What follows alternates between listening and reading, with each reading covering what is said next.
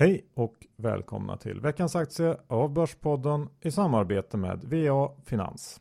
Med John Skogman. Och Johan Isaksson. Johan, den här veckan ska vi plocka fram Attendo. Vårdbolaget som har gjort en relativt nylig entré på börsen och kom eh, med en ganska fin rapport för någon vecka sedan. Det stämmer ju om. Nordens ledande privata vårdgivare som har eh, tyngdpunkten på äldrevård. Och det här är ju ett defensivt val som vi gillar just nu, men som ändå har en bra möjlighet att växa framöver. Och det beror dels på den demografiska utvecklingen.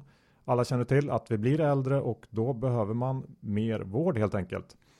Dessutom så har vi i Norden en eh, väldigt låg andel av våra äldreboenden i privat ägo och det här är också någonting som håller på att ändras och där finns Attendo som kan tjäna på det här. Och dessutom så har bolaget uttalade förvärvsambitioner och vi kommer få se antagligen några procents tillväxt från förvärv varje år framöver här. På minussidan så finns väl en relativt hög skuldsättning och eh, en hyfsat stor goodwillpost. Men vi anser att det är den här typen av bolag som klarar av hög skuldsättning det är stabil verksamhet så vi är inte särskilt oroliga för det. Dessutom hålls ju utdelningen relativt eh, låg nu, dels för att inte sticka ögonen, vilket är smart, men även för att beta av den här skuldsättningen, vilket ja, också är smart. Precis. Och eh, den här politiska risken som man ibland pratar om är vi inte särskilt orolig för. Den här utvecklingen kommer att ske och eh, ja, det går nog inte riktigt att bromsa det här. Så att eh, om det nu finns någon sån rabatt, rabatt så är det bara att tacka och ta emot. Verkligen. Ägarlistan John, vad har vi att säga om den?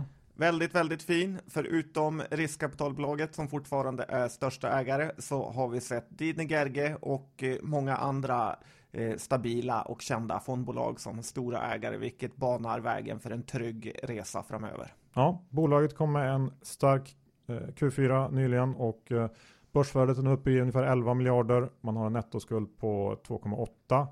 Väntas tjäna runt miljarden på ebita-nivå i år. Så då har vi en ev ebita-multipel på ungefär 14. Eh, inget jättefynd men samtidigt eh, relativt okej okay för ett bolag med den här stabila verksamheten som kommer att fortsätta växa framöver. Aktien står i 68,50 ungefär nu John. Ja, och eh, vi ser väl att eh, den här borde kunna klättra relativt lätt till 80 kronor inom närmsta året. Ja, så att eh, köp den här, stoppa den i långportföljen och sov lite bättre om natten.